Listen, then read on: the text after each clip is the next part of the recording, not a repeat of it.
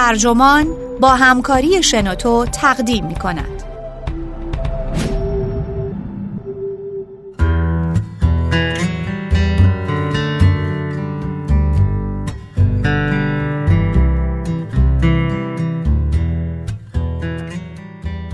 قد همیشه بازندند اما چیزی از ارزشهایشان کم نمی شود. نویسنده جاناتان راچ مترجم علیرضا شفیعی نسب. منبع اکونومیست. ترجمه شده در وبسایت ترجمان. گوینده پردیس جلالی.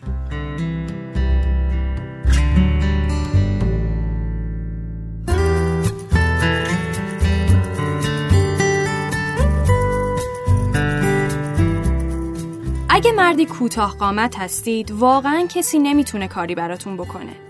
پیشداوری های عمیقی علیه شما وجود داره. مردم بدون اون که شناخت چندانی از شما داشته باشن فکر می‌کنن نازک نارنجی و بی و خجالتی هستیم. زنهای خیلی کمی راضی میشن با شما ازدواج کنن و کارفرماها ترجیح میدن استخدامتون نکنن. تازه هیچ کس هم شما رو جز گروه های اقلیت نمی‌دونه و براتون حقوق و مزایایی قائل نمیشه. چون همه فکر می‌کنن خودتون مقصرید که قدتون کوتاهه.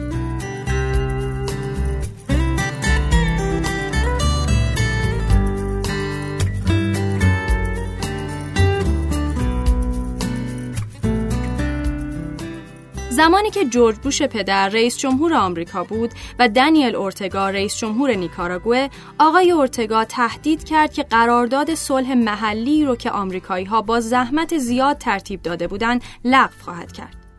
آقای بوش خشمگین با شنیدن این خبر دنبال تنه ای میگشت که به توهین هم شونه بزنه. اون قرولند کنان چند بار با لحنی تحقیرآمیز گفت امان از اون مرد کوچک امان از اون مرد کوچک. در واقع آقای اورتگا 178 سانتی متر قد داشت و حدود یک و سه دهم سانتی متر از قد متوسط آمریکایی ها بلندتره. حتی از خود آقای بوش هم که قدی 188 سانتی متری داره چندان کوتاهتر نیست. اما وقتی آقای بوش به دنبال تنه سنگین اما معدبانه بود چیزی که فوراً به ذهنش رسید قد بود. از این جهت رفتار اون شباهتی با یک رئیس جمهور نداشت بلکه مثل نخستی سانان بود چرا که انسانهای خردمند اولیه نرهای خودشون رو بر اساس قد دستبندی می‌کردن. هر پسری عملا از بد به تولد می‌دونه که کوتوله بودن تقریبا به اندازه نازک نارنجی بودن بده و پیوند نزدیکی با اون داره. اگه مردی رو کوچک صدا کنید متوجه میشه که مورد تحقیر قرار گرفته. وقتی بوش اورتگا رو اون مرد کوچک خواند مخچه نخستی نر اون می‌دونست چی کار می‌کنه و درگیر چیزی بود که شاید بشه اون رو ماندگارترین نوع تبعیض در دنیا دونست.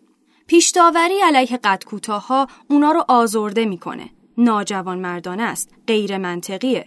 پس چرا جدی گرفته نمیشه؟ سوال وقتی جدیه که شما هم یکی از کوتاه قامت ها باشید. اول خبر بد به توصیه وکیل هامون در اینجا مکسی می کنیم تا نکته ای درباره سلامت ذهنی بگیم. از مردان بلندقد دعوت می کنیم که این پادکست رو تا انتها گوش بدن. زنان هم همینطور چون برای زنان عامل تیربختی قد نیست وزنه. اما این قضیه جداست. منتها مردان قد کوتاه با مسئولیت خودشون ادامه این پادکست رو گوش بدن. این فایل صوتی اونا رو افسرده می‌کنه. تبعیض بر اساس قد از لحظه ای آغاز میشه که نرهای انسان به حالت ایستاده در میان. به صد مادر عکس های دو پسر 19 ماهه رو نشون بدین که بسیار شبیه به همن و فقط یکی از اونا بلندتر از دیگری به نظر می‌رسه. بعد از اونا بپرسید کدوم پسر شایسته تر و توانمندتره. مادران بلا استثنا کودک بلندتر رو انتخاب می‌کنن. با بزرگتر شدن پسران اهمیت قد بیوقفه به اونها گوش زد میشه. فک و فامیل با رضایت خاطر حیاهو می‌کنن که خدایا چقدر بلند قد شدی یا تنه می‌زنن که مگه نمی‌خوای بلند و قوی بشی. سلسله مراتب قدی از سن کم آغاز میشه و تا مدتها بر جای میمونه. به پسران قد بلند حق ابراز عقیده میدن و اونها رو بالغ می‌دونن اما قد کوتاه ها رو مسخره می‌کنن و بچه صفت میشمرن. مردان بلندقدر رو رهبرانی طبیعی میپندارن و کوتاه قدها رو نچسب مینامن. دیوید ویکس روانشناس بالینی در بیمارستان رویال ادینبرو میگه اگه مردی قد کوتاه ذاتا جسور باشه فکر می‌کنن تمایلات ناپلئونی داره. اگه هم درونگرا و کمی سربراه باشه اون رو بی ارزه می‌دونن. دکتر ویکس 157 سانتی متر قد داره. پس برای اظهار نظر دلایل شخصی داره. اما اون می‌تونه حرفش رو اثبات کنه. مثلا نگاهی میندازیم به پژوهش دو روانشناس آمریکایی لزلی مارتل و هنری بیلر. کتاب این دو به نام قامت و داغ ننگ در این رابطه بسیار مفیده. مارتل و بیلر از چند صد دانشجو خواستند تا به ویژگی های مردانی دارای قدهای مختلف بر اساس 17 معیار نمره بدن. هم مردها و هم زنها چه قد بلند و چه قد کوتاه معتقد بودند که مردان قد کوتاه یعنی بین 157 و 165 سانتی متر دارای بلوغ کمتر، مثبت اندیشی کمتر، امنیت بخشی کمتر، مردانگی کمتر، موفقیت کمتر، قابلیت کمتر، اعتماد به نفس کمتر، خوشمشربی کمتر، محدودیت بیشتر، خجالت بیشتر، انفعال بیشتر و غیره هستند. پژوهش های دیگه هم تایید می‌کنه که مردم و حتی خود افراد قد کوتاه قضاوتی منفی درباره قد کوتاه ها دارن. پیمایش های متعددی به این نتیجه رسیدن که مردان قد کوتاه در محیط های اجتماعی احساس راحتی کمتری می‌کنن و رضایت کمتری از جسم خودشون دارن. میگن داستین هافمن بازیگر 167 سانتی متری سالها به خاطر قد کوتاه خودش تحت نظر روانشناس بوده. ایدئال غربی برای مردان حدود 187 سانتی متر به نظر می‌رسه و آهسته همزمان با افزایش میانگین قد در حال رشده. بالاتر از این حد مزایای قد اضافه رو به تدریج کاهش میده. هرچند مردان خیلی قد بلند به جز اینکه سرشون به چارچوبا بخوره با مشکل خاص دیگه ای روبرو نیستن. مردانی که قد متوسط دارن هم اوضاعشون بد نیست. هرچند اونا معمولا میگن که دوست داشتن قدشون بلندتر بود همونطور که زنها هم همیشه می‌خوان لاغرتر باشن. کسایی که در این بین رنج می‌برن مردانی هستند که قدشون به شکل قابل توجهی کوتاهه. مثلا 168 سانتی متر یا کمتر. این افراد در دنیای مردان هیچ وجهی ندارن. ارتباط بین قد و جایگاه حتی در خود زبان هم نهادینه شده.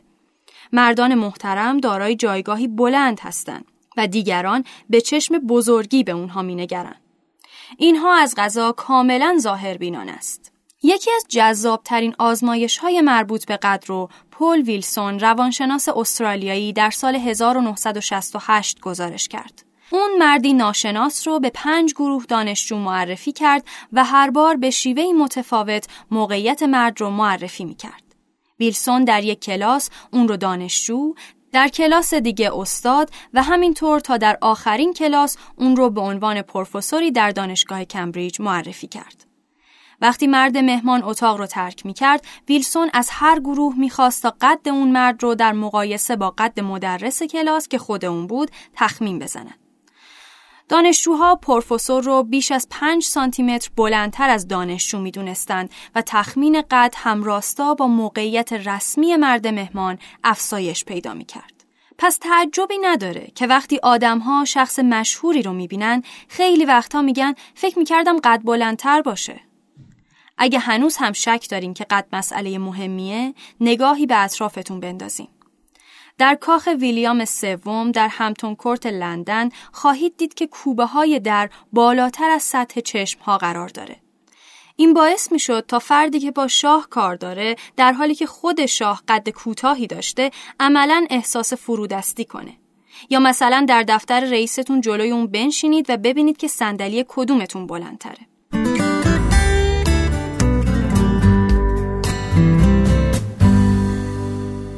حالا خبر بدتر. شاید فکر کنید که قد پرستی صرفا نوعی پیشداوری فرهنگی در غربه. اما متاسفانه اینطور نیست. در پیمایش های کشور چین زنان همیشه قد رو در جایگاهی بالا در بین شرط های زوج آیندهشون قرار میدن. در واقع این پیشداوری چیز جهانی به نظر می‌رسه.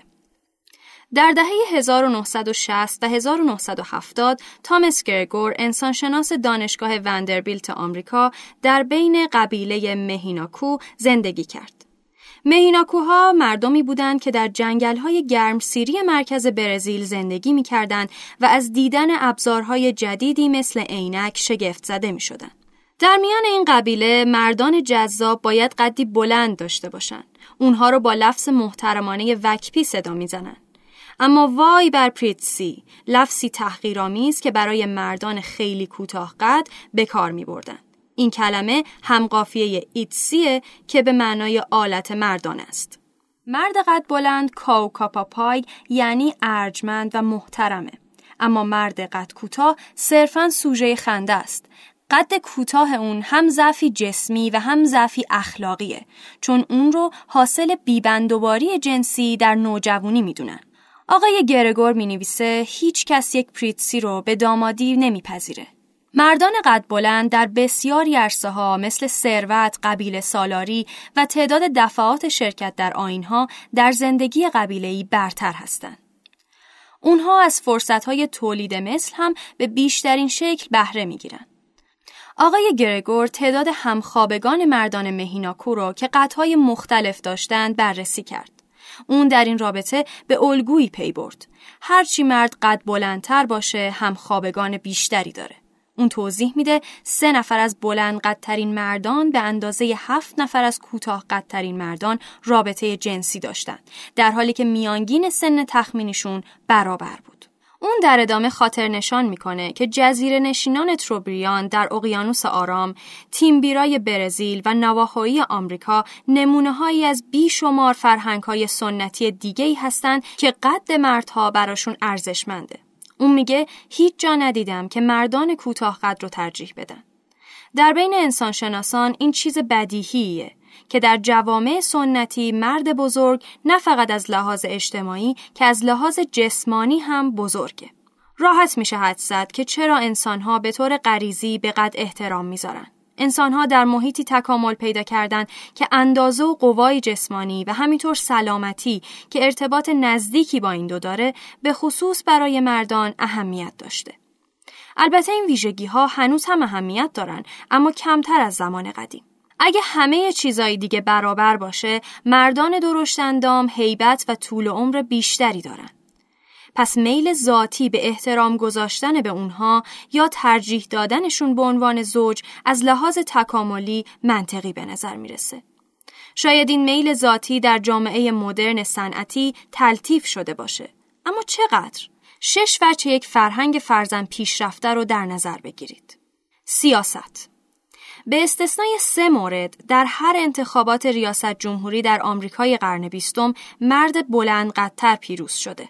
البته شاید این اتفاقی باشه و البته بعضی سیاستمداران قد کوتاه هم بسیار موفق بودند. مثلا فرانسوا میتران در فرانسه و هارولد ویلسون در بریتانیا. اما این الگو کاملا روشنه و در کسب و کار هم مشاهده میشه. کسب و کار پیمایشی در سال 1980 پی برد که بیش از نیمی از مدیرعاملان های فورچون 500 در آمریکا دارای قد 182 یا بیشتر هستند. این وکبی ها به عنوان یک طبقه حدود 6 و 3 دهم سانتی متر بلندتر از قد میانگین بودند. فقط 3 درصد از اونها پریتسی یعنی 170 یا کوتاهتر بودند.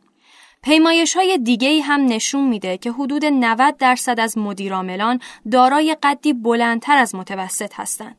همین قضیه درباره جایگاه شغلی هم صدق می‌کنه.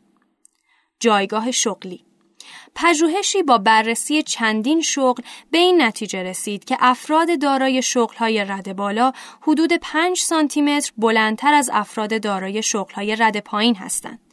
همین الگو هنگام مقایسه جایگاه تحصیلی و اجتماعی اقتصادی مردم هم قابل مشاهده است.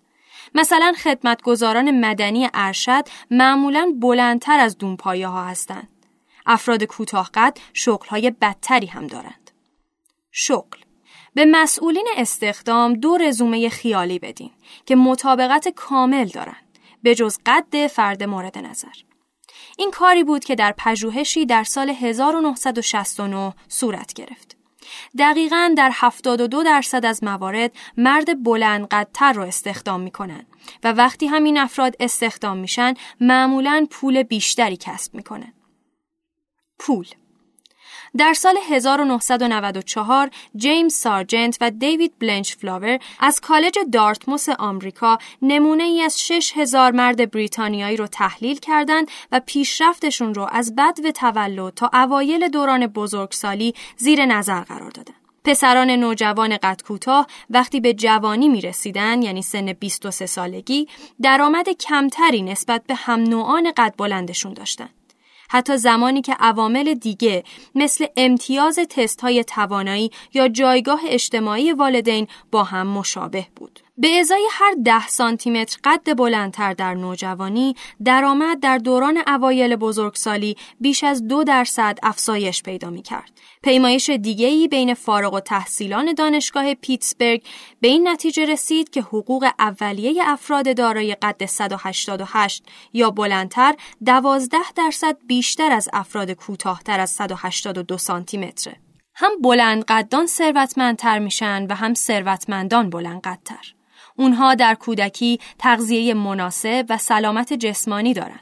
ارتباط قد و موفقیت هم باعث تقویت و تثبیت علاقه اجتماعی به قد بلند شده. و این علاقه در سکه ای نمود پیدا می‌کنه که حتی از پول هم ارزشمندتره. سکس فرصت های رابطه جنسی حداقل از دیدگاه تکاملی بزرگترین پاداش جایگاه فرد هستند. و بدترین تحقیر کوتاه قدان هم در همین راستاست. وقتی از صد زن خواستند که عکس یک سری مرد قد بلند، متوسط و قد کوتاه رو ارزیابی کنند، تمام اونها مردان قد بلند و متوسط رو بسیار جذابتر از کوتاه قدها می‌دیدن.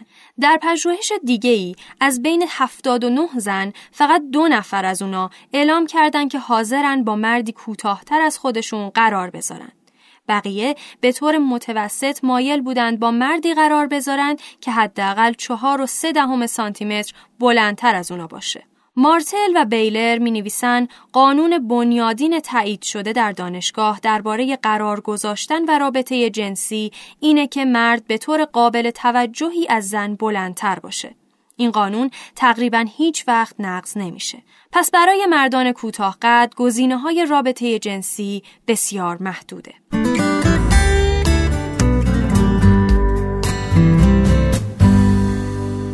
پس چرا اهمیت نمی دهید؟ پس خبر خوبی برای کوتاه قدان وجود نداره؟ نه. هیچ خبری وجود نداره و اگه با رسیدن به این قسمت پادکست هنوز هم فکر نمی کنید که تبعیض قد مسئله جدیه بیشک فردی قد بلند در مراحل متأخر انکار هستید یا شاید هم از این میترسید که یک گروه قربانی دیگه به خط ایستاده و تقاضای قرامت کنند مطمئنا فهم مقوله مرد کوتوله افراد مذکر دارای قد شدیدن محدود به عنوان یک گروه اجتماعی ستم دیده ابلهانه است. به فکر مسئولیت یا مزایای قرامتی برای قد کوتاهان مسخره است. نه؟ در واقع نه. مگه اینکه تمام این طور مزایای گروهی رو مورد تردید قرار بدیم. به طور کلی های نگران کننده دو ویژگی دارند اولا تبعیض باید گسترده و نظاممند باشه. تبعیض تصادفی صرفاً به تنوع سلیقه برمیگرده و مسئله جدی نیست. اما اگه مثلا اکثریتی از کارفرمایان سفید پوستان رو ترجیح بدن پس گزینه های رنگین پوستان در زندگی بسیار محدود میشه. دوما این تبعیض باید غیر منطقی باشه. و ربطی به وظیفه مورد نظر نداشته باشه. اگه دانشکده ریاضیات دانشگاه بر علیه احمقها تبعیض داشته باشه، شاید منصفانه نباشه. خب کار هر کس نیست که نظریه مجموعه ها رو یاد بگیره. اما منطقیه.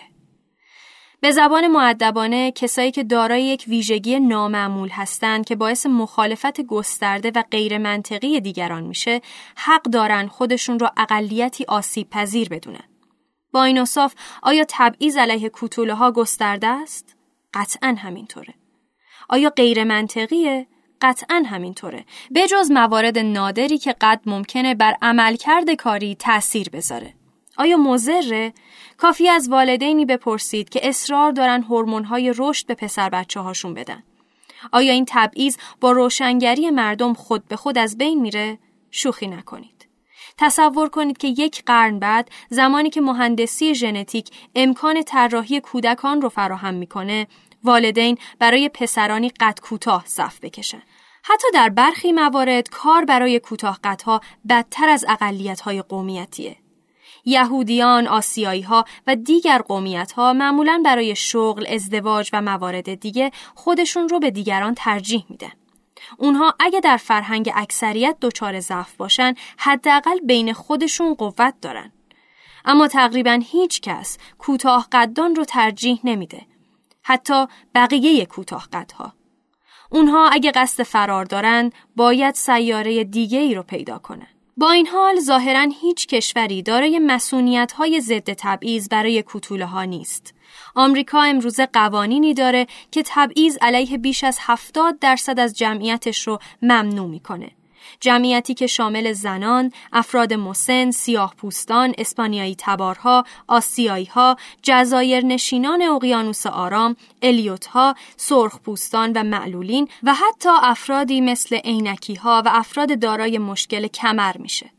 در بریتانیا هم تبعیض علیه زنان و تقریبا تمام قومیت ها و فرهنگ ها به استثنای راستافاریان ممنوعه.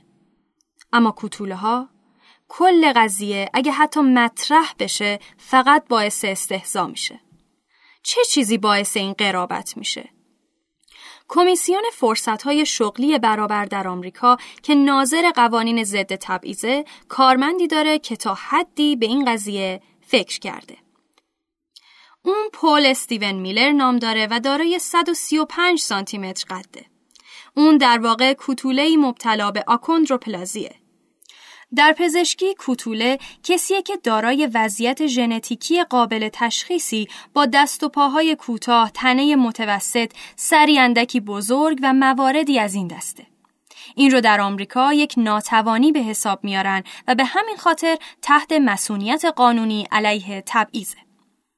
آقای میلر حامی مسئولیت برای این دست افراده اما مخالف بست مسئولیت ها به قد کوتاهان نرمال مثل وزیر کار آمریکا رابرت رایشه قد رایش 147 سانتی متره و همواره مورد تنه قرار می‌گیره بیل کلینتون بعد از دیدن یک ماکت لگو از کاخ سفید گفته بود رایش می‌تونست اینجا زندگی کنه.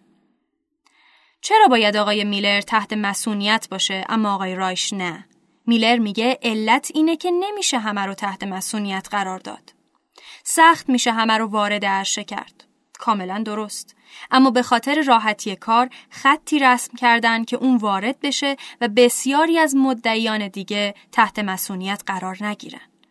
اما راحتی کار دلیل درستی نیست برای اینکه کوتاه ها رو رها کنیم تا از سرنوشت خودشون رنج ببرن. در واقع هیچ دلیل درستی نمیشه برای این کار پیدا کرد. اکثر توجیه های بدیهی برای خارج کردن کوتوله ها از فهرست گروه های محروم تنها کاری که می‌کنن اینه که نشون میدن مفهوم گروه تا چه حد قراردادیه. مثلا میشه استدلال کرد که خط روشنی وجود نداره که معین کنه فرد اونقدر کوتاه که کوتوله محسوب بشه. این درست. اما در دنیایی که خونها و نژادها به راحتی ترکیب میشه یک اسپانیایی تبار رو هم نمیشه به روشنی از یک آنگلو تفکیک کرد یا یک سرخ پوست رو از یک سفید پوست. پس شاید گروه اقلیتی باید یک گروه بندی قومیتی یا وراستی باشه. قطعا نه. اگه زنان، دگرباش ها و افراد ویلچرنشین می‌تونن گروه های اقلیتی باشن پس کوتاه قدان هم می‌تونن. اسپانیایی تبارهای آمریکایی هیچ چیز مشترکی به جز خود برچسب اسپانیایی تبار ندارن. اونها رو معمولا فقط از روی اسمشون می‌شناسن. حداقل کوتوله ها کاملا واضحه که کوتاه هستند. در غرب ربع قرن اخیر دوره بیداری و آگاهی گروهی بوده. سیاه پوستان و زنان، آسیایی ها و بومی ها، دگرباش ها و دگرتوان ها همه یکی پس از دیگری هویت ها و مسئولیت های گروه مبنا رو پذیرفتن. چاق ها هم دارن به جایگاه یک گروه می‌رسن. البته اونها هم حرفشون حقه. اما چرا کوتاه ها اینطور نباشن؟ از لحاظ منطقی هیچ توجیهی وجود نداره.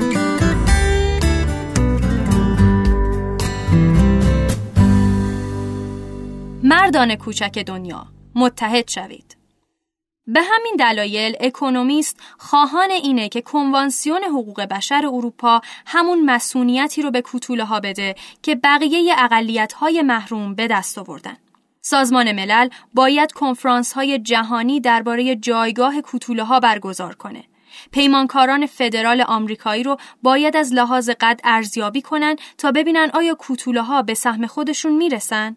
کارفرمایان باید همت کنن و کوتوله ها رو به کار بگیرن و ترفی بدن. حتی اگه اجازه بدن بقیه کارگرا کوتوله ها رو مسخره کنن، باید به خاطر این کار جریمه بشن. دانشگاه های برتر باید اطمینان حاصل کنن به تعداد کافی از کوتوله ها رو در میان دانشجویان و هیئت علمیشون گنجوندن. حتی روزنامه هایی رو هم که قد کوتاهان رو به تمسخر کوتوله مینامن باید مورد دادخواهی قرار بدن. و نویسنده های مسئول رو باید به دوره های آموزشی درباره حساسیت ها بفرستن. حتی اگه قدشون 170 باشه و گمنام بنویسن. اما احتمالاً باز هم هیچ. دونستن اینکه قد کوتاها پول کمتری نسبت به بقیه جوانها کسب می‌کنن قطعا جالبه. دونستن اینکه فقط 9 درصد از اسپانیایی تبارهای آمریکا در مقابل 24 درصد از غیر اسپانیایی تباران مدرک دانشگاهی دارن هم جالبه. اما این فکت ها حاکی از چیه؟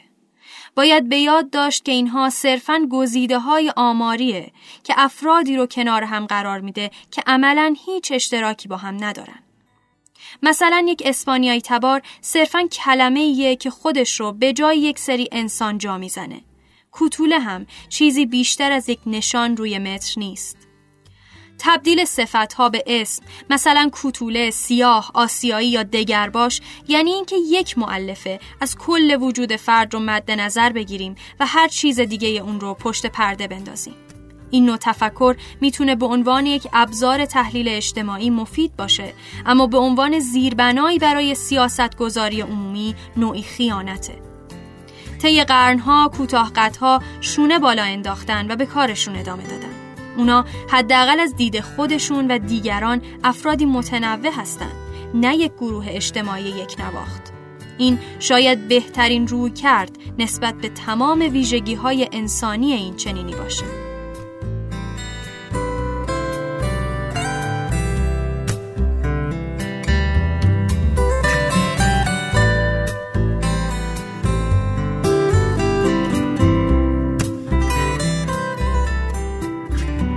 پادکست در اینجا به انتها رسید.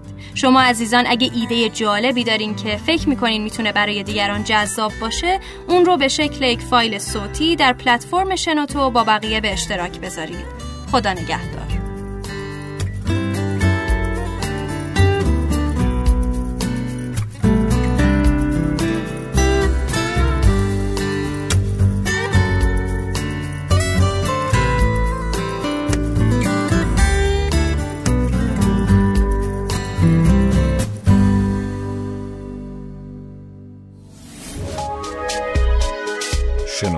سرویس اشتراک گذاری فایل های صوتی www.shenoto.com